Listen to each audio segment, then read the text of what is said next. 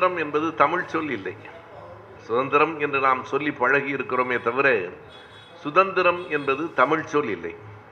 அப்படியானால் அதற்கு ஏற்ற தமிழ் சொல் எது என்பதிலிருந்து நாம் நம்முடைய சிந்தனைகளை தொடங்கலாம். சட்டென்று எல்லோரும் சொல்லிவிடுவார்கள் சுதந்திரம் என்றால் விடுதலை என்பதுதான் தமிழ் சொல் என்று. விடுதலையும் அந்த அந்த சுதந்திரம் என்னும் சொல்லின் பொருளை குறிக்கிற சொற்களில் ஒன்று என்றுதான் எனக்கு படுகிறது. எல்லா இடங்களிலும் சுதந்திரம் வந்து வரு என்று வருகிற இடங்களிலே எல்லாம் விடுதலை என்கிற சொல் அப்படி பொருந்தியும் வரவில்லை என்றும் சில இடங்களில் எனக்கு படுகிறது. ஒரு நாட்டின் சுதந்திரம் என்றால் நாட்டின் விடுதலை என்பது சரியான சொல். ஆனால் பல நேரங்களில் நாம் எழுத்து சுதந்திரம் என்று பேசுகிறோம் கருத்து சுதந்திரம் பேச்சு சுதந்திரம் என்று பேசுகிறோம். அந்த இடத்திலே எல்லாம் எழுத்து விடுதலை கருத்து விடுதலை என்று நீங்கள் சொன்னால் அது பொருத்தமான தொடராக இருக்காது. அந்த இடங்களில் நாம் உரிமை என்கிற சொல்லைத்தான் பயன்படுத்த வேண்டும். எழுத்துரிமை கருத்துரிமை.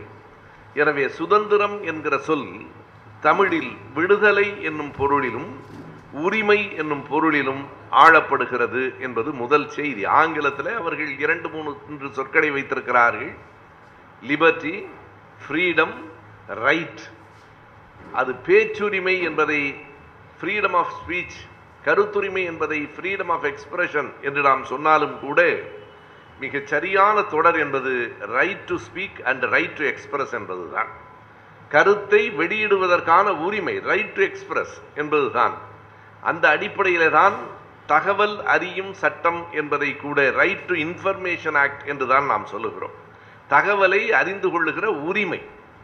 எனவே இதற்கும் அந்த சுதந்திரம் என்கிற அந்த வடமொழி சொல் பயன்படுத்தப்படுகிறது. நம்மை பொறுத்தளவு எது சுதந்திரம் என்கிற தலைப்பை தமிழாக ஆக்குகிற போது எது விடுதலை எது உரிமை என்கிற இரண்டு கேள்விகளாக நாம் ஆக்கிக் கொள்ள வேண்டும் என்பது முதல் செய்தி. நமக்கு விடுதலை என்பதும் உரிமை என்பதும் எங்கே வருகிறது? அடிப்படையில் இந்த விடுதலை உணர்வு என்பதே அவரவரினுடைய கருத்து உரிமை என்பதுதான் தொடக்க நிலை. பல்வேறு உரிமைகளை நாம் கோருகிறோம் என்றாலும் கருத்து உரிமை நம்முடைய கருத்தை வெளிப்படுத்துகிற உரிமை அது எழுத்து வடிவில் இருக்கலாம் பேச்சு வடிவில் இருக்கலாம் அதை வெளிப்படுத்துகிற உரிமை இருக்கிறது என்று சொன்னால்தான் ஒரு தேசத்தில் சுதந்திரம் இருக்கிறது என்று பொருள். கருத்தை வெளியிடுவதற்கே இடமில்லாத இடங்களில் உரிமை இருப்பதாக நாம் சொல்ல முடியாது. வெளிப்படுத்தப்படுகிற கருத்துகள் அனைத்தும் சரியான கருத்துக்களாக இருக்கும் என்று சொல்ல முடியாது இருக்க வேண்டும் என்றும் கருத முடியாது. பல்வேறு கருத்துகள் இருக்கின்றன. பல்வேறு சிந்தனைகள் இருக்கின்றன.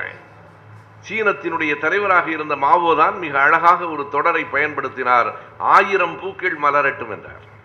ஒரே ஒரு பூதான் மலர வேண்டும் என்றால் அது தோட்டத்திற்கு அழகு இல்லை. புலியும் சிங்கமும் தான் காடு என்று கருதிவிடக்கூடாது. ஆந்தையும் சேர்த்துத்தான் காடு. ஒரு கவிஞன் எழுதுகிற போது சொன்னான் என்னை நீ அழைத்தால் ஒரு மீன் தொட்டியிலே இருக்கிற. மீனும் மற்ற மீனும் பேசுவது போல அவன் சொல்லுகிற நேரத்தில் நான் என்பது இந்த சேரும் சகதியும் சேர்ந்துதான். ஒரு மீன் நான் என்பது இந்த சேரும் சகதியும் சேர்ந்துதான். வேண்டாம் என்றால் போ நீ உன் கண்ணாடி தொட்டியிலேயே இரு என்று அந்த கவிதை முடியும் கண்ணாடி தொட்டியிலே இருப்பது சுத்தமாக இருக்கலாமே தவிர சுதந்திரமாக இருக்க முடியாது. இரண்டுக்கும் இருக்கிற அடிப்படை வேறுபாடு அதுதான். கண்ணாடி தொட்டிக்குள்ளே இருக்கிற மீனுக்கு நீர் மாற்றப்படுகிறது.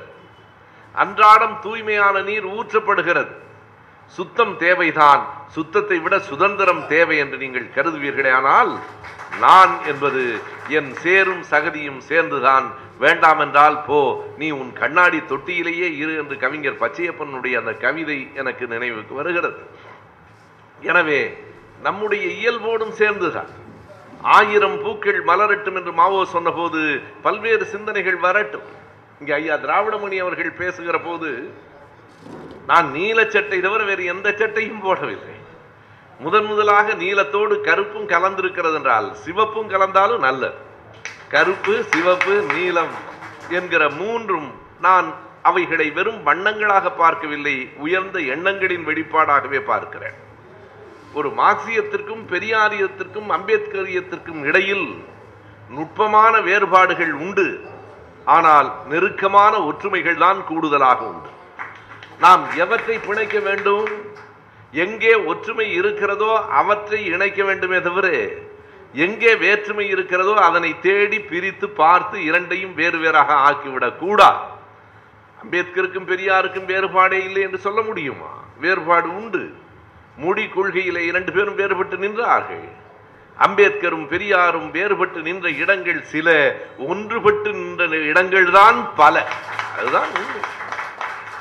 இல்லையானால் பெரியார் அம்பேத்கரை புகழ்ந்த அளவுக்கு வேறு யாரும் புகழ்ந்ததில்லை. அதற்கு என்ன காரணம் என்றால் அவ்வளவு தூரம் அவ்வளவு நீண்டதாய் அவ்வளவு கட்டுரைகளில் பெரியார் அம்பேத்கரை புகழவில்லை. ஒரு சில சொற்கள் பெரியார் சொன்ன சொற்கள் வேறு யாரை பற்றியும் அவர் குறிப்பிடாத சொற்கள்.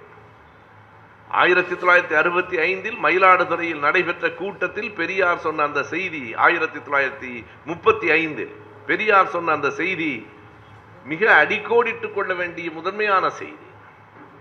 அன்றைக்கு இதனை யார் வெளிப்படுத்தி இருக்கிறார்கள் என்றால் வட வடகிழக்கு மாநிலம் ஒன்றில் ஆளுநராக இருந்த நம்முடைய தமிழகத்தில் தலைமை செயலாளராக இருந்த ஐயா பத்மநாபன் அவர்கள் தன்னுடைய நூலில் அதை குறித்திருக்கிறார். அப்போது நாங்களெல்லாம் மாணவர்கள். மயிலாடுதுறையிலே ஐயா அவர்களை பார்ப்பதற்காக வந்திருக்கிறோம். கூட்டத்தில் பேசுகிற போது அவருடைய பேச்சை கேட்டுவிட்டு நாங்களெல்லாம் உங்களோடு சேர்ந்து வேலை செய்ய வேண்டும் என்று கருதுகிறோம் என்று சொன்னபோது ஐயா பெரியார் என்ன விடை சொன்னார் என்பதை பத்மநாபன் அவர்கள் பதிவு செய்திருக்கிறார். ரொம்ப நல்லதுங்க நல்லதுங்க. வாங்க வாங்க. எல்லாம் சேர்ந்து வேலை செய்யலாம். ஆனாலும் நீங்கள்லாம் உங்களுக்காகவே இந்தியா பூரா உங்களுக்காகவே அம்பேத்கர் பாடுபடுறாருங்க. அம்பேத்கரோட சேர்ந்து வேலை செய்யுங்க. சொன்னவர் பெரியார். அம்பேத்கர் தாங்க உங்களுக்கு தலைவர். இது அல்ல. சிறப்பான அடுத்த தொடர் அடுத்து வருகிறது. அம்பேத்கர் தானுங்க உங்களுக்கெல்லாம் தலைவர். அம்பேத்கர் தாங்க எனக்கும் தலைவர் என்று பெரியார். பெரியார் தன் வாழ்விலேயே வரலாற்றிலேயே தலைவர் என்று ஒருவரை சொன்னார் என்றால் அது அம்பேத்கரை மட்டும்தான். ஏனென்றால் பொய்யாக புனைவாக பெரியாருக்கு பேச தெரியாது. தமிழை காட்டுமிராண்டி மொழி என்று சொல்லுகிறார்கள் பெரியார் சொல்லுகிறார் என்று பெரிய எதிர்ப்பு வந்தபோது அதற்கான வேறு வேறு விதமான நயமான திருத்தங்கள் சமாதானங்கள் சொல்லப்பட்டன. தலைவர் கலைஞர் அவர்களே ஒரு மேடையிலே சொல்லுகிற போது காட்டுமிராண்டிகளாக மனிதர்கள் இருந்த காலத்திலேயே பேசப்பட்ட மொழி தமிழ் என்பதால் ஐயா தமிழை காட்டுமிராண்டி மொழி என்கிறார் என்று சொன்னார். பெரியார் மேடையிலே சொன்னார் அப்படி இல்லைங்க. மேடையிலேயே சொன்னார் அப்படி இல்லைங்க. தமிழ்ல பல செய்திகள் பல புராணங்கள் மனித நாகரிகத்துக்கும் அறிவியலுக்கும் ஒத்து வராத காட்டுமிராண்டி காலத்து செய்திகளா இருக்குங்கிறதுனால தானுங்க நான் அப்படி சொல்றேன்னு சொல்றேன். ஏனென்றால் பெரியாருக்கு வாக்குகள் தேவையில்லை. தேர்தலில் வெற்றி பெற வேண்டும் என்கிற நிலை இல்லை. எது உண்மையோ எது மக்களுக்கு பயன்படுமோ எது மக்களின் வாழ்க்கையை உயர்த்துமோ அதை மட்டுமே பேசுவது என்பது மட்டும்தான் பெரியார். பெரியாராக எல்லாரும் இருக்க முடியாது. நடைமுறை வாழ்வில் அது சாத்தியமில்லை. நான் சேலம் தமிழ்ச்சங்கம் கூட்டத்தில் பெரியாரும் அண்ணாவும் என்கிற தலைப்பில் பேசுகிற போது அண்ணாவிடத்தில் மிகுந்த அன்புடையவர்களும் அந்த அரங்கத்தில் இருக்கிறார்கள். பெரியாரை போற்றுகிறவர்களும் இருக்கிறார்கள். நான் அப்போது சொன்னேன் நான் சில உண்மைகளை சொல்லுகிறேன் நீங்கள் ஏற்பீர்களோ இல்லையோ அதுதான் உண்மை. ஆயிரம் இருந்தாலும் பெரியார் தான் இருபத்தி நாலு கேரட்டு தங்கம். அண்ணா இருபத்தி ரெண்டு கேரட்டு தங்கம் தான். கடவுள் இல்லை கடவுள் இல்லை கடவுள் இல்லவே இல்லை என்று பெரியார் சொன்னார். அதுதான் உண்மை. ஒன் ரெண்டுல ஒண்ணுதான். ஒன்று இருக்கிறார் அல்லது இல்லை. ஒன்றே கடவுள் ஒருவனே தேவன் என்பதெல்லாம் சமாதானம். அது ஒருத்தனா பன்னெண்டு பேரான்னு யார் கண்டுபிடிச்சா? ஒன்று உண்டு என்று சொல்லுங்கள் அல்லது இல்லை என்று சொல்லுங்கள். நான் சொல்லிவிட்டு அடுத்ததாக இன்னொரு செய்தியை சொன்னேன். பெரியார் தாங்க இருபத்தி நாலு கேரட்டு தங்கம் அண்ணா இருபத்தி ரெண்டு கேரட்டு தங்கம் ஆனால் இருபத்தி ரெண்டு கேரட் தங்கத்தில் தான் நகை செய்ய முடியும் என்று சொன்னேன். இருபத்தி நாலில் செய்ய முடியாது. நடைமுறையில் அண்ணாதான் பெரியாரின் கருத்துக்களை மக்களிடம் கொண்டு போய் சேர்த்தார் சேர்க்க முடிந்தது. சுயமரியாதை திருமணம் என்பது சட்டமாக்கப்பட்டது என்றால் அண்ணாவின் முயற்சியினால் தான் முடிந்தது. அதுக்கு சில சமரசம் தேவைப்படும். எனவேதான் கருத்துக்களை வலிமையாக பரப்புகிற எந்த சமரசமும் செய்து கொள்ளாத திராவிடர் கழகமும் தேவை. சமரசம் செய்து கொண்டு மக்களிடம் போய் ஆட்சியை கைப்பற்றி நன்மை செய்கிற கருத்துக்களை பரப்புகிற திராவிட முன்னேற்ற கழகமும் தேவை என்று நான் பல கூட்டங்களில் சொல்லுவேன். பெரியார் என்பதும் அண்ணா என்பதும் இரண்டு இயக்கங்களுக்கான குறியீடுகள் அவ்வளவுதான். ஆகையினாலே எல்லா கருத்துகளும் இருக்க வேண்டும். அப்படி ஏன் அம்பேத்கரை பெரியார் குறிப்பிட்டார் என்றால் எப்போதும் யாரையும் அவர் மேற்கோள் காட்டுவதில்லை. பெரியாருக்கும் அம்பேத்கருக்குமான அடிப்படையாக ஒரு வேறுபாட்டை நாம் பார்க்கலாம். ஆயிரம் பக்கங்கள் எழுதினாலும் பெரியாரின் புத்தகங்களில் மேற்கோள் இருக்காது. அவரே தான் சொல்லிட்டு இருப்பார். அம்பேத்கரின் புத்தகத்தில் மேற்கோள் இல்லாத பக்கமே இருக்காது. அம்பேத்கரை போன்ற படிப்பாடி அம்பேத்கருக்கு இணையாக ஒரு படிப்பாடியை நீங்கள் சொல்ல வேண்டும் என்றால் கார்ல் மார்க்ஸ் தான் சொல்லணும்.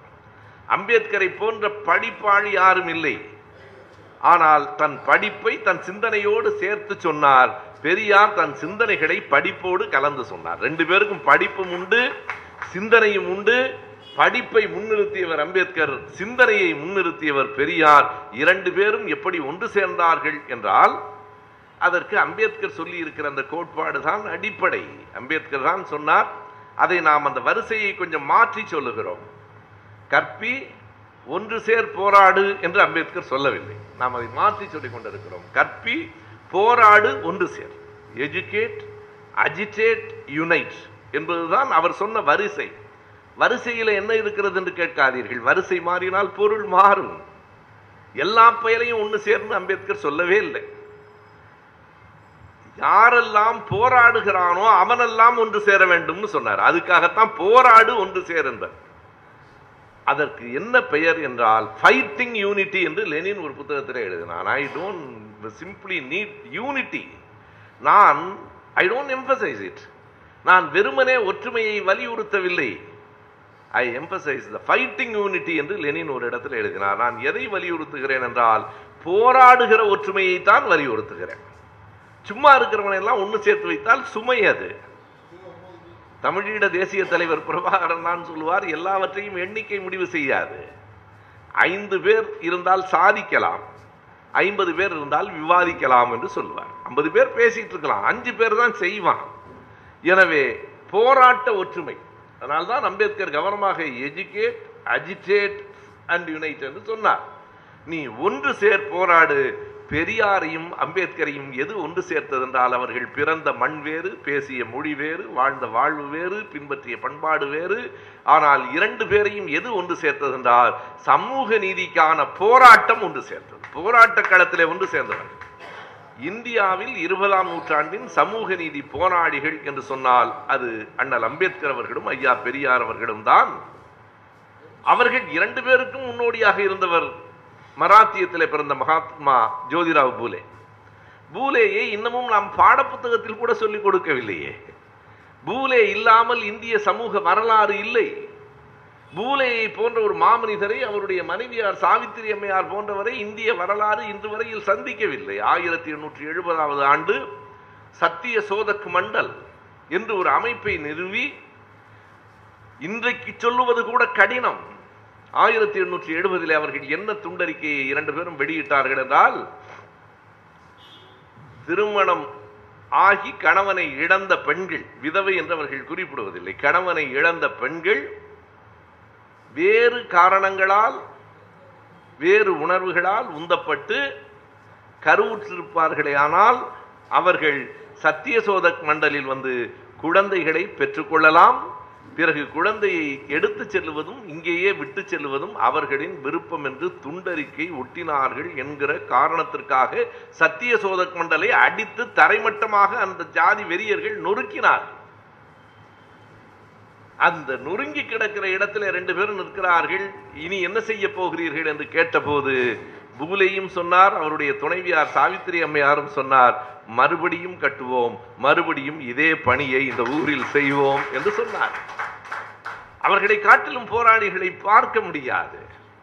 அதுதான் அந்த அழுத்தமான அதாவது சிலவற்றை சொல்லுவதற்கு மிகப்பெரிய துணிச்சல் வேண்டும். ஆயிரத்தி தொள்ளாயிரத்தி இருபத்தி ஒன்பதாவது ஆண்டு செங்கல்பட்டிலே நடைபெற்ற முதல் மரியாதை சுயமரியா முதல் சுயமரியாதை மாநாட்டுக்கு பெண்கள் எல்லோரும் வாருங்கள் என்று ஐயா அழைக்கிறார்.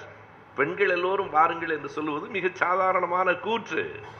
ஆனால் பெரியார் என்ன சொல்கிறார் என்றால் பெண்கள் படித்தவர்கள் படிக்காதவர்கள் திருமணமானவர்கள் ஆகாதவர்கள் விதவை பெண்கள் விபச்சாரிகள் என்று அழைக்கப்படுவோர் அனைவரும் வருக என்று கூப்பிட்ட துணிச்சல் ஐயாவை தவிர வேற எவனுக்கும் வராது. இன்னைக்கு நான் துண்டறிக்க போட முடியாதுங்க. விபச்சாரிகள் என்னன்னு சொல்லிடுவானுங்க. விபச்சாரிலாம் வச்சு கூட்டம் நடத்துகிறாம்மா இவன் ஏதோ ரொம்ப யோக்கியம் மாதிரியும் ஒரு கூட்டத்தில் நான் பேசியதற்காக ஒரு தமிழறிஞர் என்னோடு கோபித்து கொண்டார். பாலியல் தொழிலாளர்கள் என்று நான் ஒரு தொடரை பயன்படுத்தினேன். அது என்ன பாலியல் தொழிலாளி? அப்போ என்ன போனஸ் எல்லாம் கொடுப்பீங்களான்னு கேட்டார். மேடையிலேயே கேட்டார். பாலியல் தொழிலாளின்னா அவ்வளவு அப்போ போனஸ் எல்லாம் கொடுப்பீங்களான்னார். கொடுக்கலாம் ஒன்றும் தப்பு இல்லைங்க. கேடுகட்டவெல்லாம் வாங்குறான் அவன் கொடுக்கூடாதான்னு கொடுக்கக்கூடாதான்னு நான் சொன்னேன். இந்த அரசியலில் பல பேர் சும்மா வாங்கி திடுறான் போனஸ் வேலை செய்யாமல் எனவே இது ஒரு சமூகத்தின் மாற்றம். விளக்கி கொண்டு போனால் நெடுநேரமாகும். எதற்கென்றால் விபச்சாரிகள் என்று அழைக்கப்படுவோரும் வாருங்கள் என்று அழைக்கிற அந்த துணிச்சலுக்குள் அதற்கான சுதந்திரத்தை ஐயா எடுத்துக்கிட்டாரே எந்த பயலுக்கும் வராது. எனவேதான் இந்த சிந்தனைகளின் ஒருமையில் தான் இரண்டு பேரும் இணைந்தார்கள். ஏன் சிவப்பையும் இணைத்துக் கொள்ளலாம் என்று நான் சொல்லுகிறேன் என்றால் இந்த மூன்று இயக்கங்களும் கருத்து சுதந்திரத்திற்காக முதலில் பாடுபட்ட இயக்கங்கள். அடிப்படை அதுதான். இந்த மூன்றும் கருத்து சுதந்திரத்திற்காக நான் சொல்லுவதையெல்லாம் இந்த அரங்கத்தில் இருக்கிற நீங்கள் பெரும்பான்மையாக ஏற்றுக்கொள்ளலாம். ஆனால் நாம் சமூகத்தில் ரொம்ப மிக எண்ணிக்கையில் குறைவானவர்கள். சமூகத்துக்கு வெளியே போனால் பொதுக்கூட்டத்திற்கு நான் போனால் கடவுள் நம்பிக்கை இல்லாதவர்களை கைதூக்க சொன்னார். ஒரு ஐந்தாறு பேர் தான் இருக்கிறார்கள். திமுக கூட்டம் உட்பட. ஏன்னா நான் அனுபவத்திலேருந்து சொல்றேன். மேடையிலேயே வேற குங்குமம் வச்சு பொட்டெல்லாம் வச்சுக்கிட்டு நான் வேற திராவிட இயக்க கொள்ளையெல்லாம் பேசும்போது எனக்கு என்னையா இப்படி இருக்கிறாங்களே தோணுது. மாறிவிட்டது. மாற்றம் என்பது ஒரு சரிவை நோக்கியும் வந்து கொண்டிருக்கிறது. நாம் எல்லாவற்றையும் வெளிப்படையாக பேச வேண்டும். தலைவருக்கு தெரியும். அவர்கிட்ட வரும்போது அழிச்சிட்டு வந்துடுவாங்க இதுவும் உண்மை. இதுவும் உண்மை. அதுவும் அவருக்கு தெரியும். அதான் செய்தி. அதுவும் அவருக்கு தெரியும். ஏனென்று கேட்டால் இது ஒரு கருத்து சுதந்திரம். கருத்து சுதந்திரத்திலேயே மிகப்பெரியது கடவுள் இல்லை என்று சொல்லுகிற கருத்து சுதந்திரம். ஏன்னா நூற்றுக்கு தொண்ணூத்தொம்பது பேர் நம்புகிறான் நீ அதை இல்லைன்னு சொல்றதுக்கு எங்கே உனக்கு உரிமை இருக்கிறதோ அங்கே சுதந்திரம் இருக்கிறது என்று பொருள். என்ன நிபந்தனை என்றால் நான் சொல்லுவதை நீங்கள் ஏற்க வேண்டும் என்கிற தேவையில்லை என்பதுதான் இன்னொரு சுதந்திரம். இதை சொன்னது ஐயா பெரியார் தான். நான் பேசுவதையெல்லாம் அப்படியே நீங்கள் நம்பாதீர்கள். நான் சொல்லுவது சரிதானா என்று சரிபாருங்கள். சரியாக இருந்தால் பயன்படும் என்றால் ஏற்றுக்கொள்ளுங்கள்.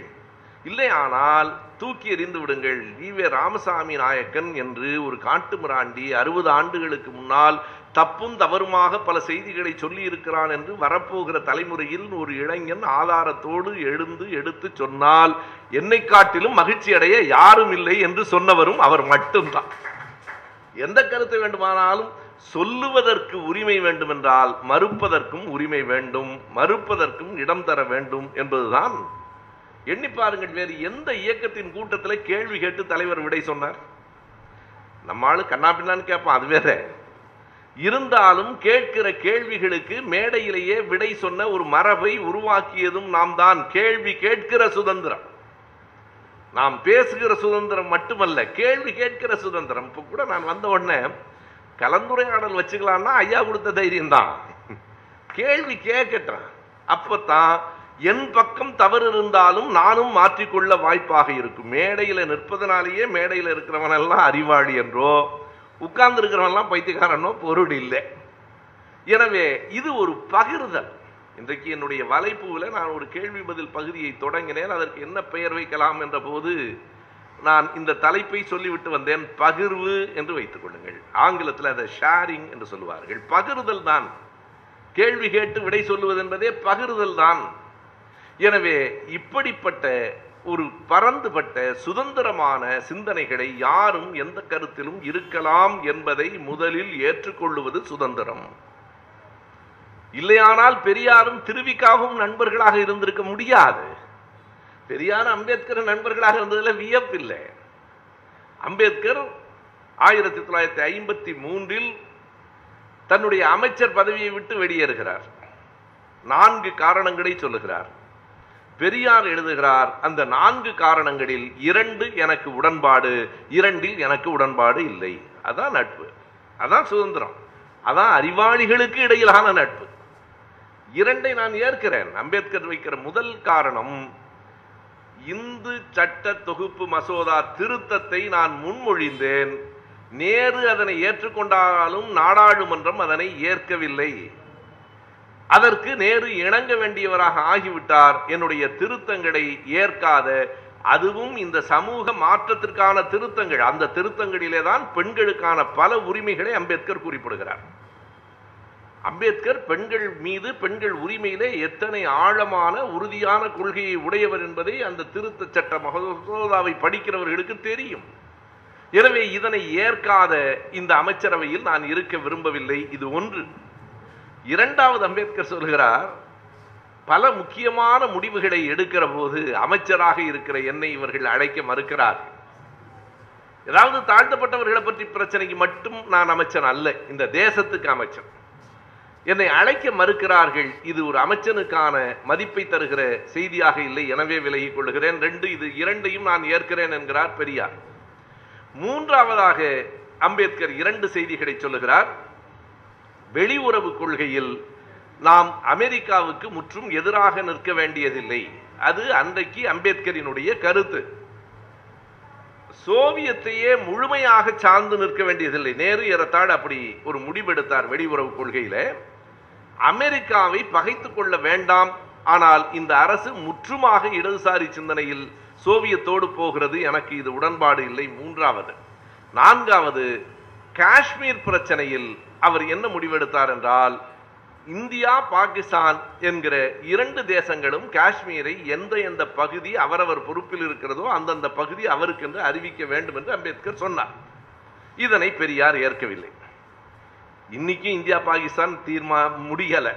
இப்பவும் இன்று காலை செய்தி நீங்க பார்த்திருப்பீர்கள். அதை ஒத்தி வச்சிட்டோம். தள்ளி வைத்து விட்டார்கள். ஏன்னு கேட்டா என்ன ஒரு வினோதமான ஒரு நாடு பாருங்க.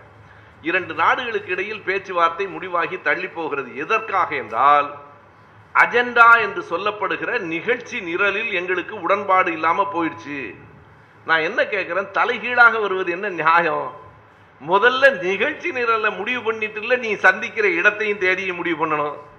எதுக்கு பேசுகிறோங்கிறத முடிவு பண்ணாமல் எங்கே பேசுகிறோம்னு மட்டும் முடிவு பண்ணுறியே இது என்ன நியாயம் இது?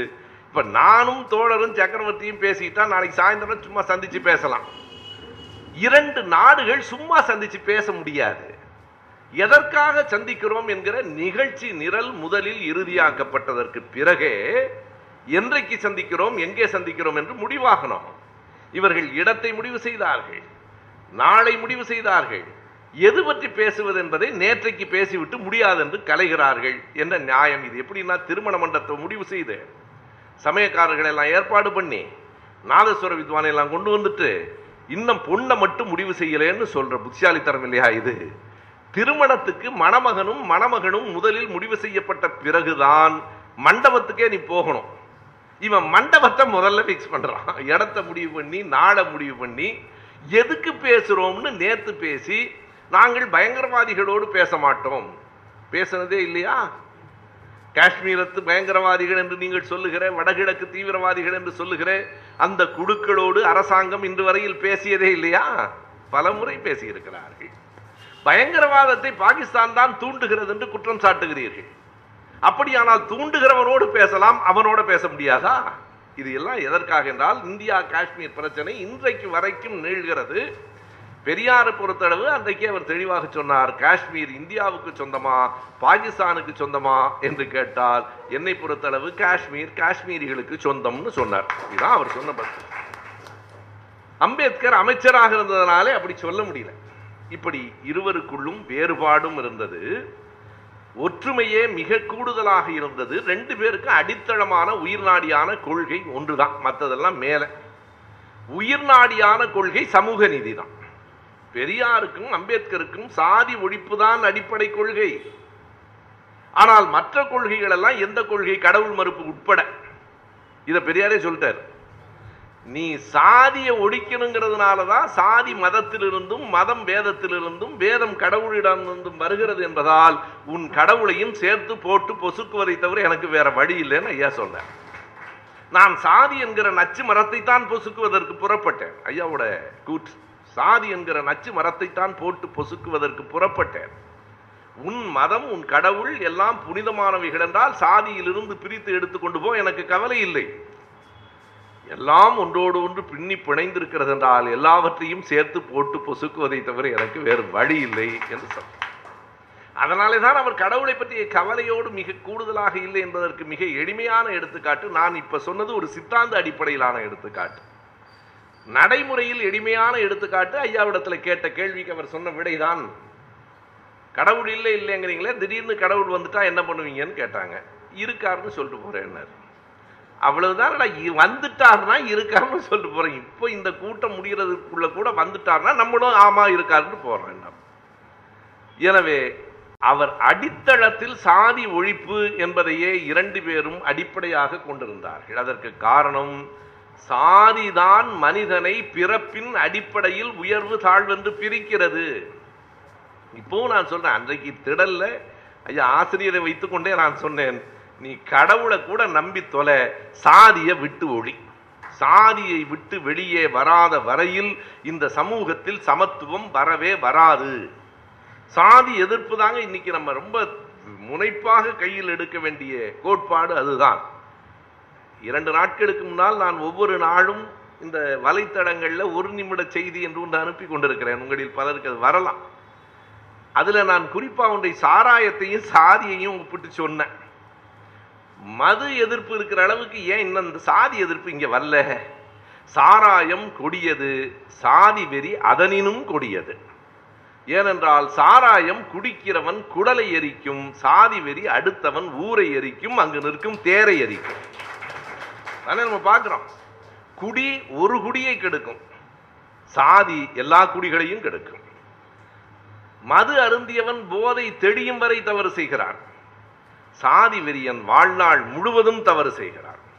நான் இரண்டையும் இப்படி ஒப்பிடுவதற்கு நோக்கம் சாதியை சாராயத்தை காப்பாற்றுவதில்லை சாதியை ஒழிப்பது என்று சொன்னேன். எனவே இந்த சாதி ஒழிப்பு என்பதில் தான் அம்பேத்கரும் பெரியாரும் இதில் மார்க்சிய தோழர்களுக்கும் வேறுபாடு இருக்க முடியாது.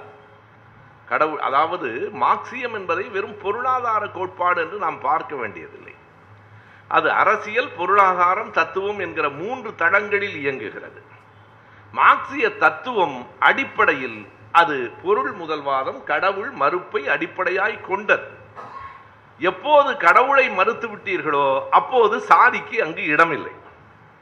எனவே சாதி ஒழிப்பு என்பதில் சமத்துவம் என்பதில் இந்த மூன்று வண்ணங்களுக்கும் ஒரு தொடர்பு உண்டு. ஆயிரம் பூக்கள் மலரட்டும் என்று மாவோ சொன்னார். குறைந்தது இந்த மூன்று பூக்களாவது சேர்ந்து மலரட்டும் பல இடங்களில் என்று நாம் கூறுகிறோம். காரணம் இந்த மூன்று வண்ணங்களுக்கும் மூன்று சித்தாந்தங்களுக்கும் சுதந்திரம் என்பது அடிப்படை நோக்கமாக இருக்கிறது.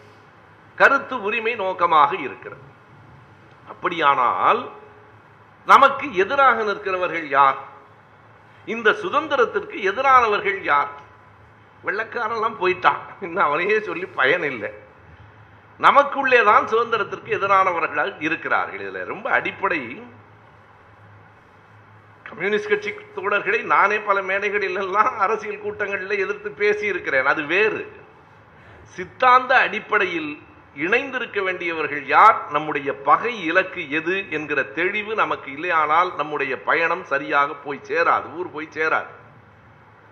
நாம் யாரையெல்லாம் ஒருங்கிணைக்கிறோம் என்றால் திராவிட இயக்கம் பெரிய அம்பேத்கர் இயக்கம் மார்க்சிய இயக்கம் சிறுபான்மை மக்கள் இயக்கம் பெண்கள் இயக்கம். இவை அனைத்தும் ஒடுக்குமுறைக்கு எதிராக விடுதலை கோருகிற இயக்கங்கள். வேற ஒன்றும் இல்லை.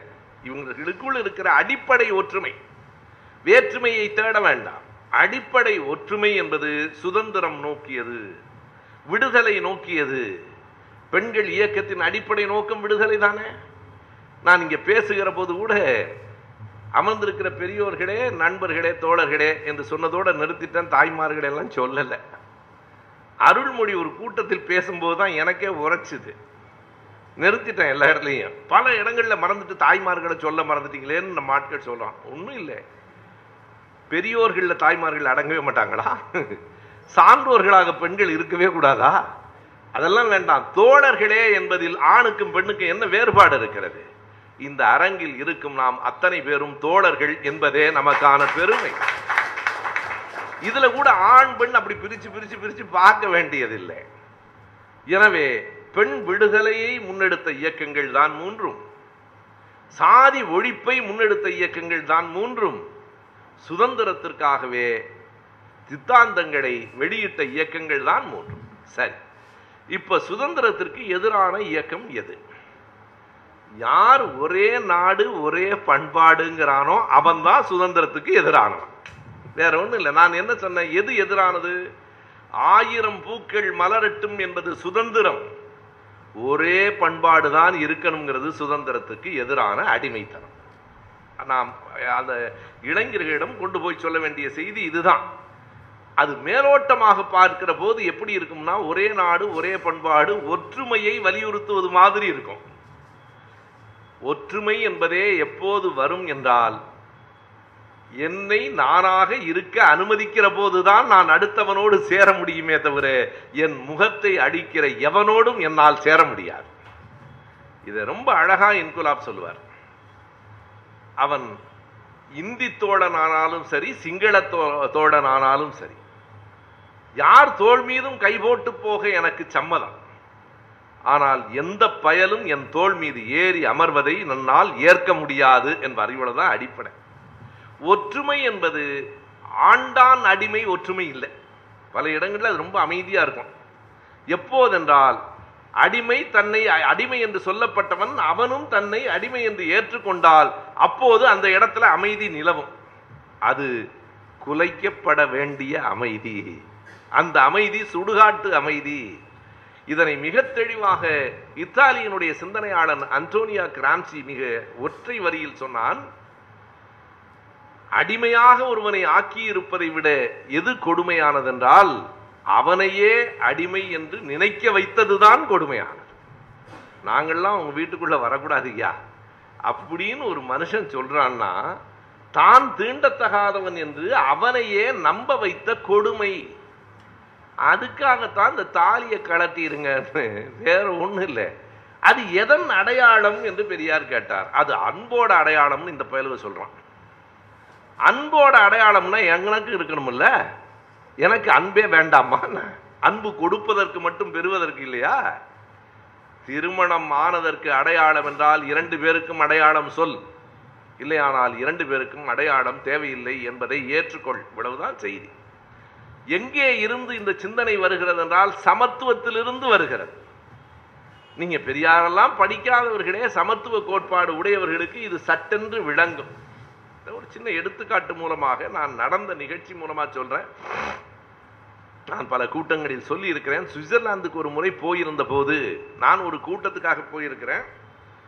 அப்போ அங்கே நாளை மறுநாள் ஒரு திருமணம் நடக்குது. அந்த திருமணத்துக்கு நீங்கள் வரணும்னு நாங்க வர்றேன்னு சொன்னேன்.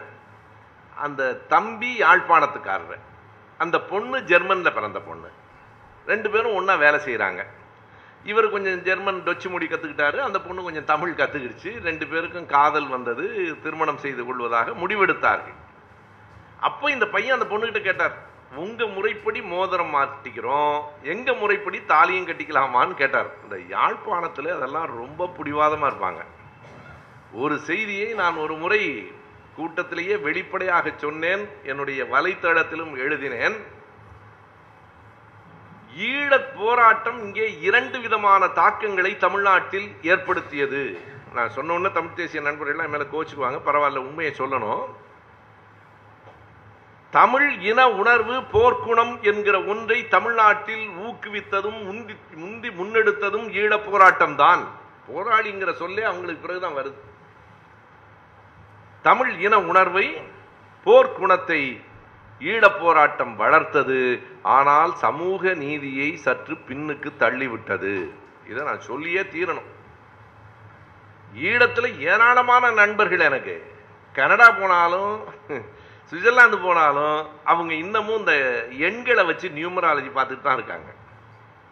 மிகச்சிறந்த எழுத்தாளரான மறைந்த எஸ்போ அவர்களின் வீட்டு திருமணத்துக்கு போன போது அதிர்ச்சிக்கு உள்ளாயிட்டேன். சென்னையில தான் நடந்தது. ஒன்பது புரோகிதர்கள் உட்கார்ந்து மந்திரம் சொல்றான்.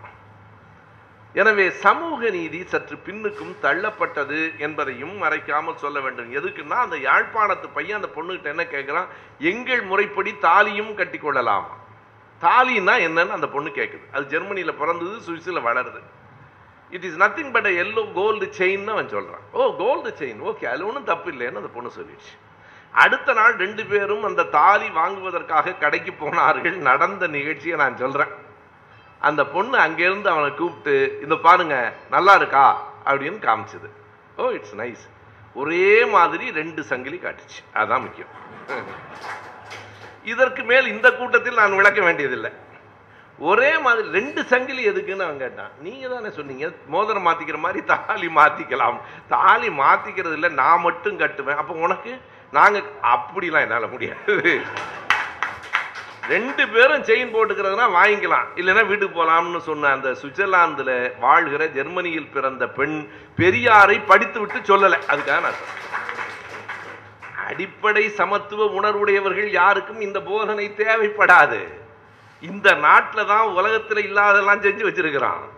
எனவே இந்த பெண் அடிமைத்தனமும் சாதியோடு ஒட்டியது. கழுத்தில் கிடக்கிற தாலி வெறும் ஆணாதிக்கத்தின் அடையாளம் இல்லை. சாதிக்கும் அடையாளம். ஒவ்வொரு தாலியும் நீங்க ஒவ்வொரு ஜாதிக்கு உட்பட்டது. குண்டு தாலி உண்டு ரெண்டு தாலி உண்டு அம்மன் தாலி உண்டு. அந்தந்த சாதிக்கு உரிய தாலி. இத்தனையும் இந்த சமூகத்துல வைத்துக்கொண்டு இவர்கள் ஒரே நாடு ஒரே பண்பாடுங்கிறான். ஏன் ஒரே நாடு ஒரே பண்பாடுன்னு சொல்றான்னா மற்றவை எல்லாவற்றையும் அழித்து ஒரே நாடு இந்திய நாடு ஒரே பண்பாடு பார்ப்பனிய பண்பாடு என்பதை மறைத்து சொல்றான். வெளிப்படையா ஒரு வார்த்தையை சொல்றான். அதற்கு உள்ளே இருப்பது எந்த பண்பாடு? ஒரே பண்பாடுன்னா எல்லாரும் மலையாள பண்பாட்டை வச்சுக்கலாமா? எல்லாரும் பஞ்சாப் பண்பாட்டை வச்சுக்கலாமா? இஸ்லாமியர்கள் கிறிஸ்தவர்கள் இந்துக்களில் இருக்கிற பார்ப்பனர் அல்லாதவர்கள் அனைவர் மீதும் மூணு பேரோட பண்பாட்டை தொண்ணூத்தி ஏழு பேர் மேல திணிப்பதற்கு பெயர் இவன் பண்பாடு என்று ஒரே பண்பாடுன்னு சொல்றான். இதுதான் சுதந்திரத்துக்கு எதிரானது. யார் சுதந்திர வேட்கை உடையவர்களோ அவர்கள் ஒரே நாடு ஒரே பண்பாடு என்னும் கோரிக்கையை முழுமூச்சாய் எதிர்த்தாக வேண்டும். அதுல யாரெல்லாம் வேண்டாலும் அத்தனை பேரும் ஒன்றாக சேர்ந்து நிற்கணும் அதில் உடன்பாடு இல்லாதவர்கள். நீ இந்தியாவின் பெருமைன்னு என்ன சொல்ற? இந்தியாவின் பெருமையே வேற்றுமையில் ஒற்றுமை அப்படிதானே சொல்றேன் ஆனால் இப்போது இவர்கள் வேற்றுமை இல்லாத ஒற்றுமையை கட்ட முயற்சிக்கிறார்கள். ஆங்கிலத்துல unity is entirely different from யூனிஃபார்மிட்டின்னு சொல்லுவோம். ஒன்றாக இருப்பது வேறு ஒரே மாதிரியாக இருப்பது வேறு. ஐயா நாங்கள் கருப்பு சட்டை போட்டுக்கிறோம் இங்கே நிறைய பேர் என்றால் விரும்பி அணிந்திருக்கிறோமே தவிர கருப்பு சட்டை தான் போடணும்னு சட்டம் வந்தால் நாம தான் முதல்ல எதிர்ப்போம். ஏனென்றால் அது சுதந்திரத்துக்கு எதிரானது. யாவுக்கு என்ன சட்டை போடணும் தோணுதோ போடட்டும். இந்த கருப்பு ஒரு அடையாளம். இது ஒரு அடையாளம். நீளம் ஒரு அடையாளம். சிவப்பு துண்டு ஒரு அடையாளம். ரொம்ப சரியாக நம்முடைய ஆசிரியர் திராவிடர் கழகத்தினுடைய தலைவர் ஐயா ஆசிரியர் தான் ரொம்ப நல்லா ஒரு முறை நானும் ஐயாவும் சிங்கப்பூர் போயிருந்த போது கருப்புக்கு அவர் சொன்ன அந்த சட்டைக்கு விளக்கத்தை நான் இப்போ எல்லா ஊர்லையும் சொல்லிட்டு இருக்கிறேன். எதுக்காக நீங்கள்லாம் கருப்பு சட்டை போட்டுருக்கீங்கன்னு அந்த ஒரு தம்பி எழுந்து சிங்கப்பூரில் மாணவர்களோட நாங்கள் உரையாடினோம். அப்போ அவர் சொன்னார் ஐயா ஒரு காரணத்துக்காக சொன்னார் அறியாமை மண்டி கிடக்கிற தேசத்தில் அதனை எடுத்து காட்டுவதற்காக போட்டிருக்கோம்னு சொன்னார். உலகத்தில் ரொம்ப பேர் கருப்புன்னா துக்கம்னு நினைக்கிறான். அப்படிலாம் ஒன்றும் துக்கம் இல்லை. அப்படின்னா நீதிபதி வக்கீல் எல்லாரும் கருப்பு அங்கே தானே போட்டிருக்க. அவ்வளவு துக்கமானவனுங்களா அவங்க? அவர்களால் மற்றவர்களுக்கு துக்கம் ஏற்படுகிறதே தவிர அவர்களுக்கு அப்படி ஒன்றும் துக்கம் இருக்கிறதா நமக்கு தெரியல. ஐயா சொன்னார் ஆசிரியர் ரொம்ப சொன்னார் நீதி கேட்கிறவர்கள் கருப்பு அங்கி அணிந்திருக்கிறார்கள். சமூக நீதி கேட்கிற நாங்கள் கருப்பு சட்டை அணிந்திருக்கிறோம் மிக நல்ல விளக்கம். எனவே இது ஒரு அடையாளம். ஆனால் இதையே வலியுறுத்துவது என்பது சுதந்திரத்துக்கு எதிரானது. சுதந்திரம் என்பது நான் மீண்டும் மீண்டும் சொல்லிடுறேன். ஒற்றை வரிதான். ஆயிரம் பூக்கள் மலரட்டும் என்பதுதான் சுதந்திரம். அதைத்தான் ஆப்ரஹாம் லிங்கன் சொன்னார். இந்த நாட்டின் ஜனநாயகத்துக்கு ஒரு விளக்கத்தை நம்ம சொல்லிட்டே இருக்கிறோமே. ஆப்ரஹாம் லிங்கம் சொன்ன வரியே எல்லாரும் சொல்லிட்டு இருப்பான் பள்ளிக்கூடமெல்லாம். அதுக்கான அடித்தளமான விளக்கத்தை சொல்ல மாட்டான். The government is of the government uh, government of the government by the government and for the government வரைக்கும் சொன்னமே தவிர அதுக்கு அடுத்த ஒரு ஒன்றை சொல்லி முடிக்கிறார். கெடிஸ்பர்க் ஸ்பீச் என்று சொன்னால் அது உலக புகழ் பெற்றது. உலகத்திலேயே மிக புகழ் வாய்ந்த சொற்பொழிவுகளை தொகுக்கிற போது ஆப்ரஹாம் லிங்கன் பெனின்சுலே பெனின்சுலா மாநிலத்தில் கிடிஸ்பர்க் என்கிற ஊரில் பேசிய பேச்சு அமெரிக்கா முழுவதும் ஒரு உள்நாட்டு போர் மிக கடுமையான போர் நடந்து முடிந்த தருணத்தில் எட்வர்ட் ஒருத்தர் ரெண்டு மணி நேரம் பேசுகிறார் பேசி முடித்ததற்கு பிறகு ஆப்ரஹாம் லிங்கன் கடைசியாக பேசுகிறார். அதாவது அவ்வளவு உலக புகழ்பெற்ற அந்த பேச்சு எட்டு நிமிடங்களுக்குள் பேசப்பட்ட பேச்சு. அவ்வளோதான் அந்த மொத்த பேச்சு. ஏழு நிமிடமோ எட்டு நிமிடமோ. ஆயிரத்தி எண்ணூற்றி அறுபத்தி மூன்று நவம்பர் மாதம் பேசிய பேச்சு. நூற்றி ஐம்பத்தி இரண்டு ஆண்டுகளாக இன்னமும் உலகம் பேசிக் கொண்டிருக்கிறது. அதை விட சிறப்பு வேறு என்னங்க இருக்க முடியும்? எட்டு நிமிஷம் அவர் பேசின அந்த பேச்சை நூற்றி ஐம்பத்தி ரெண்டு வருஷம் ஆச்சு. ஆயிரத்தி எண்ணூற்றி அறுபத்தி மூணு. இன்னைக்கு வரைக்கும் உலகம் பூரா பேசிட்டு இருக்கிறான் அவ்வளவு சிறப்பான பேச்சில் அவர் அழுத்தம் தருகிற செய்தி என்ன என்றால் அவர்களின் கருத்து சுதந்திரத்தை நாம் மறுக்கவில்லை. ஆனால் மனித நேயத்தை நாம் காப்பாற்ற வேண்டியவர்களாக இருக்கிறோம். ஜனநாயகத்தை அழிப்பதை நாம் பார்த்து கொண்டிருக்க முடியாது.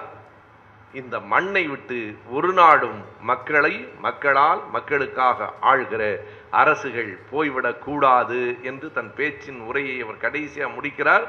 Government of the people by the people and for the people for the people shall not perish and from the earth என்று அந்த பேச்சு முடிகிறது.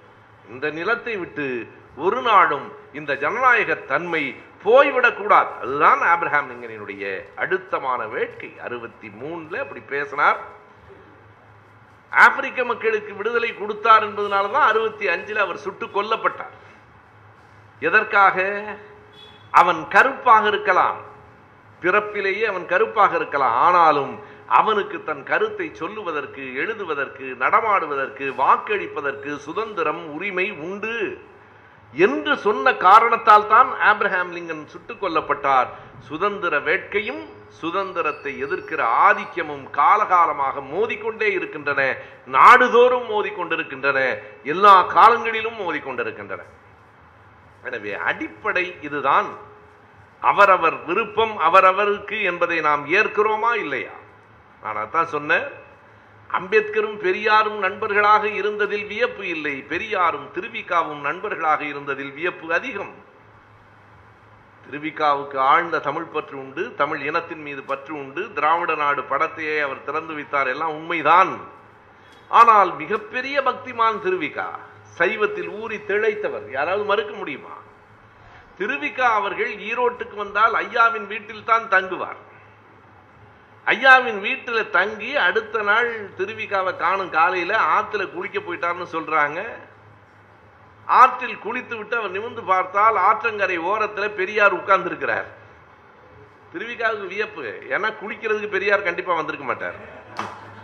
இவர் எதுக்கு இங்கே வந்திருக்கிறாரு என்று கேட்டால் பெரியார் சொல்றார் இந்த மூட்டையை நீ வீட்டில் வச்சுட்டு வந்துட்டியே அதுக்காக எடுத்துட்டு வந்தேங்கிறார். திருநீற்று பை திருவிக்கா தன்னுடைய திருநீற்று பையை வீட்டில் வச்சுட்டு வந்துட்டார்.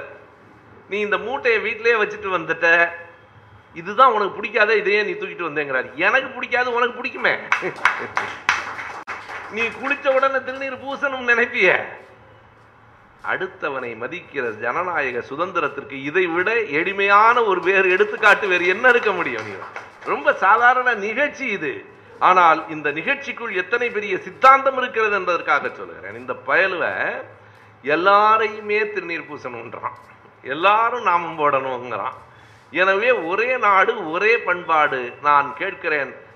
மத அடிப்படையில் ஒரு பண்பாடு முற்றுமாக அமைய முடியுமா? பண்பாடு என்பது ஒரு பறந்து விரிந்த சொல். அதில் பல்வேறு கூறுகள் இருக்கின்றன. உணவு பண்பாடு தான் உடுத்துகிற முறை பண்பாடு தான் பழகுகிற விதம் பண்பாடு தான் சில பேர் கை கொடுக்கலாம் சில பேர் வணக்கம் சொல்கிறான் பண்பாடு தான் நான் பல நேரங்களில் என்ன சொல்லுவேன்? வணக்கம் சொல்லுவது தமிழ் பண்பாடுன்னு பல பேர் சொல்கிறாங்க போனாலும் போயிட்டு போது கை கொடு. ஏனென்றால் கை கொடுக்கும் போதுதான் இந்த தீண்டாமை என்பது ஒழியும். இவன் தீண்டாமைக்காகவும் பக்குவமாக நின்றுட்டு வணக்கம் சொன்னாலும் சொல்கிறானோன்னு எனக்கு ஒரு தீண்டாமை ஒழிஞ்சிருக்கோன்னு சந்தேகம். இரண்டு கைகள் குலுக்கப்படுகிற போது இடையில ஒரு சத்தம் கேட்டா அது தீண்டாமை நொறுங்குகிற சத்தம் என்று பொருள். எனவே கை குலுக்குங்கள். கை குலுக்குங்கள் ஆணும் பெண்ணும். கை குலுக்குங்கள் எல்லாரும். இதுல வந்து நமக்கு ரொம்ப பெரிய தமிழ் பண்பாடு அப்படின்னு வச்சுட்டு வணக்கங்கிறதெல்லாம் அந்த வணக்கத்துக்குள்ள வேற சிக்கலும் இருக்கு. எனவே தான் நான் சொல்லுகிறேன் இதுவும் பண்பாடு தான் உணவு பழக்கம் பண்பாடு தான் அதுதான் அந்த மாட்டுக்கறி பற்றி நம்முடைய திராவிடமணி சொன்னார். என்ன நடந்ததுன்னா புதிய தலைமுறையில் அந்த விவாதம் வருகிற போது மாட்டுக்கறியை குறிப்பிட்டவர்கள் தான் சமூகத்தினர் விரும்பி சாப்பிட்றாங்கன்னு அவன் ஒருத்தன் சொல்கிறான் என்ன யார் சொன்னா? மாட்டுக்கறியை விரும்பி உண்கிறவர்களில் நான் ஒருவன். எனக்கு மாட்டுக்கறி தான் ரொம்ப பிடிக்கும் சொன்னேன். அதை முடிச்சு வந்த உடனே யார் கோவப்படுறான்னா எங்கள் ஊரில் இருக்க உறவுகள் தொலைபேசி நீ மாட்டுக்கறி கூட சாப்பிடுப்பா அது ஏன் டிவியில் சொல்கிறேன்றான் அதாவது இவனோட கௌரவம் சாப்பிட்றதை சொல்கிறதுல இருக்கு. மாட்டுக்கறியை நான் விரும்பி உண்கிறவன் என்று ஏன் நான் தொலைக்காட்சியில் சொன்னேன்னா அந்த மாயை உடைக்கணும். இது உண்ணும் பழக்கம். சாப்பாட்டில் ஜாதி வச்சிருக்கவன் உலகத்திலேயே நம்ம மட்டும்தான். நீங்கள் யோசிச்சு பாருங்க. காய்கறி சாப்பிட்றவன்லாம் ரொம்ப உயரம். அசைவம் சாப்பிட்றவன் கீழே. அதுலேயும் அசைவம் சாப்பிட்றதுனால ஆடு கோழி பரவாயில்ல. மாடு குறைச்சல் பன்றி அதை விட குறைச்சல் யார் இதெல்லாம் பட்டியல் போட்டு கொடுத்தான் இவனுக்கு இன்றைக்கு காலையில் அந்த ஒரு நிமிட செய்தியில் ஒரு செய்தியை நான் சொன்னேன். இந்த மனுநீதி சோழன் ஐயோ அவர் மனுநீதி சோழன் மாதிரின்னு பல பேரை சொல்லுவான். மனுநீதி சோழன்னா மோசமானவன் அர்த்தம். இவங்க ரொம்ப பேருக்கு யாரையாவது நீங்கள் சாணக்கியர்னு ஐயா வந்து சாணக்கியர்னு சொன்னீங்கன்னா அவர் மேலே தீராத கோபம் உங்களுக்கு இருக்குன்னு அர்த்தம். அது வசை பாராட்டு இல்லை சாணக்கியன் என்பது நீ என்ன வேண்டுமானாலும் செஞ்சு எவனை வேணாலும் கவுத்துட்டு மேல வான்னு சொன்னது நீதியா அது? சாணக்கியன் என்பதோ அல்லது மனுநீதி சோழன் என்பதோ மனுநீதி சோழன் வேற யாரும் இல்லைங்க. இந்த மூன்றாம் குலோத்துங்க சோழன் அந்த சோழனின் பெயர் அனபாயன் என்பது.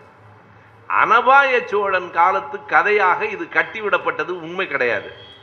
இளவரசன் தேர்காலில் ப தேர்காலில் ஒரு கன்று சிக்கி செத்து போயிடுச்சு. உடனே பசு வந்து ஆராய்ச்சி மணியை அடித்து இந்த மன்னன் தன் மகனையே தேர்காலில் இட்டு கொண்டு விட்டான் என்பதுதான் மனுநீதி என்றால் நான் கேட்குறேன். அது நடந்தது கொலை அல்ல விபத்து. இதுவே பசு கன்றுக்கு பதிலாக எரும மாட்டு கண்ணு கூட்டி செத்து இருந்தா செஞ்சிருக்க மாட்டான் அந்த பையன்.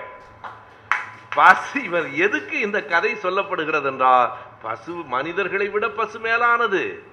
பசுவதை கூடாது என்பதை மக்களிடம் பரப்புவதற்காக இந்த கதை கட்டுவிக்கப்பட்டது. இது நீதி இல்லை இது அநீதி என்று சொல்லுங்கள்.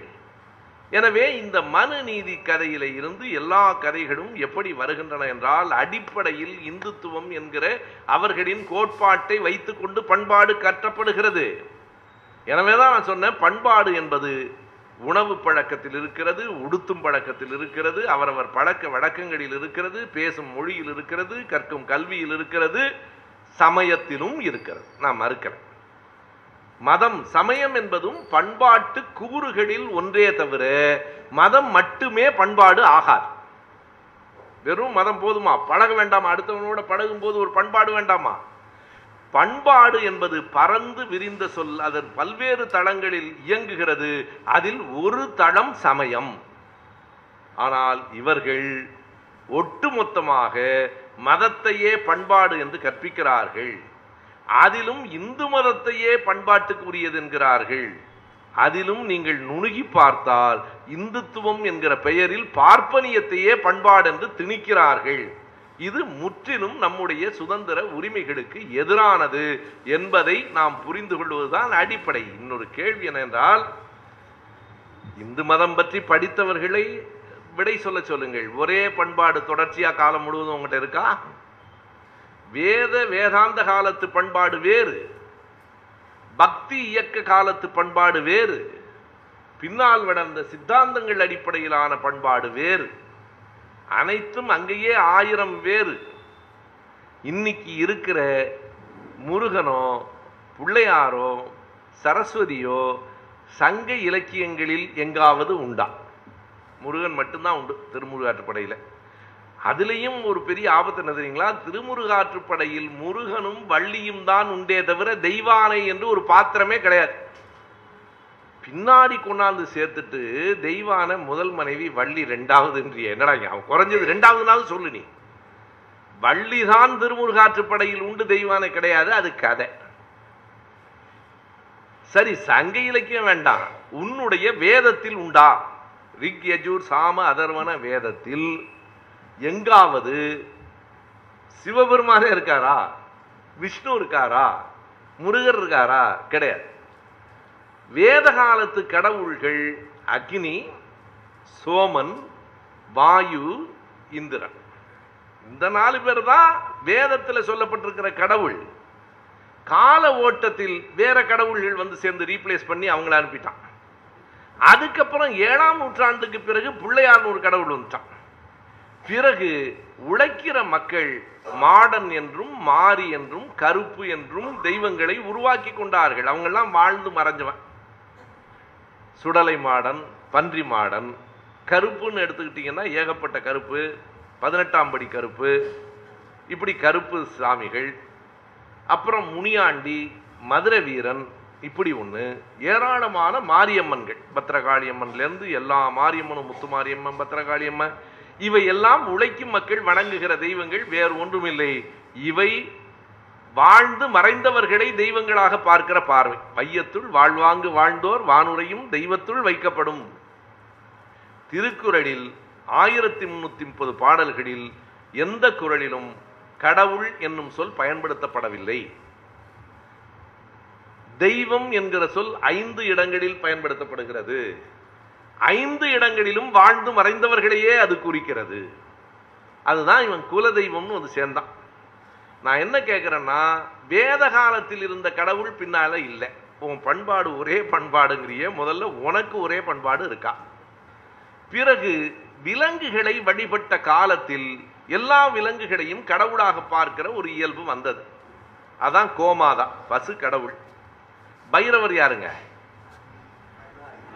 நான் யாரையும் கேலி சொல்வதற்கோ குறைத்து மதிப்பிடுவதற்கோ நீ சொல்றத நான் திருப்பி சொல்றேன். பைரவர் நாய் தான் வராகம் பன்றி. இந்து மதத்தில் கடவுள் வழிபாடு என்பதே யார் கடவுள் என்பது மாறிக்கொண்டே இருக்கிறது. எனக்கு நீங்கள் அனுமார் என்பது குரங்கின் அவதாரம்தான். எனவே நீங்கள் விலங்குகளை வணங்குவதில் அது உங்கள் விருப்பம் உங்கள் சுதந்திரம். கேள்வி என்ன என்றால் மாட்டை கூட கடவுளாக கருதுகிற வணங்குகிற நீங்கள் மாடாய் உடைக்கிற மனிதனை மதிக்க தவறுகிறீர்களே நியாயம்தானா என்று. யாரை கும்பிடுறேங்கிறது எனக்கு பிரச்சனையே இல்லை. மாட்டை கூட மதிக்கிற நீங்கள் மாட்டை கூட கடவுளாக வணங்குகிற நீங்கள் மாடாய் உடைக்கிற மனிதனை தீண்டத்தகாதவன் என்று பிரித்து வைக்கிறீர்களே இந்த பண்பாட்டையா ஒரே பண்பாடு என்று சொல்லுகிறீர்கள். இந்தியா முழுவதும் ஒரே நாடு ஒரே பண்பாடு என்று நீங்கள் சொல்லுவது இந்த பண்பாட்டையா? எனவே வேதகால பண்பாடு வேறு அதற்கு பிறகு சமணமும் பௌத்தமும் வலுப்பெற்றதற்கு பிறகு தமிழ்நாட்டில் தோன்றிய பக்தி இயக்கம் வேறு. அதாவது சமணத்தையும் பௌத்தத்தையும் எதிர்கொள்ளுவதற்காக ஜனரஞ்சகமான மக்கள் இயக்கம் உருவாக்கப்பட்டது அதுவே பக்தி இயக்கம். அதுதான் சைவ வைணவ இயக்கங்கள். என்ன நோக்கம் என்றால் பக்தி இயக்கம் என்பது கடவுளை மிக எளிமையாக மக்களைப் போல காட்ட முயன்ற இயக்கம். நீ எங்கேயோ ரொம்ப கடுமையாக தவம் இருக்க வேண்டாம். ஆசைகளை எல்லாம் துறக்க வேண்டாம். கடவுள் கண்ணன் என் தாய். கண்ணன் என்னுடைய காதலி.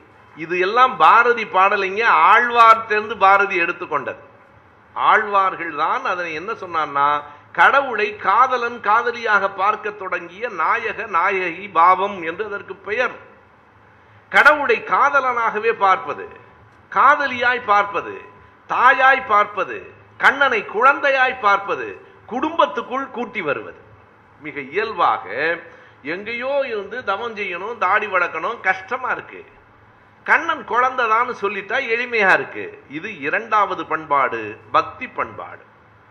இந்த பக்தி பண்பாட்டிலேயும் பல பிரிவுகள் இருக்கு. நான் எதற்கு சொல்ல வருகிறேன் என்றால் எதுவும் ஒன்றில்லை. ஒரே பண்பாடுன்னு சொல்றியே ஒரே சைவம் இருக்கா? அருணந்தி சிவாச்சாரியார் எழுதிய சிவஞான போதம் அந்த மெய்கண்டர் எழுதிய சிவஞான போதம் அருணந்தி சிவாச்சாரியார் எழுதிய அந்த சைவ சித்தாந்த கொள்கைகளும் பக்தி இலக்கிய தேவார திருவாசகமும் உடன்பட்டனவா? வைணவத்தில் வடகலையும் தென்கலையும் எல்லாருக்கும் தெரிஞ்சது தானே வடகலை வேதாந்த தேசிகரால் நிலைநிறுத்தப்படுகிறது அந்த இடம் காஞ்சிபுரம். மணவாள மாமுனிகளால் தென்கலை நிறுவப்படுகிறது இடம் ஸ்ரீரங்கம். ரெண்டுக்கும் இடையில் அடிப்படையான வேறுபாடு இருக்கிறது.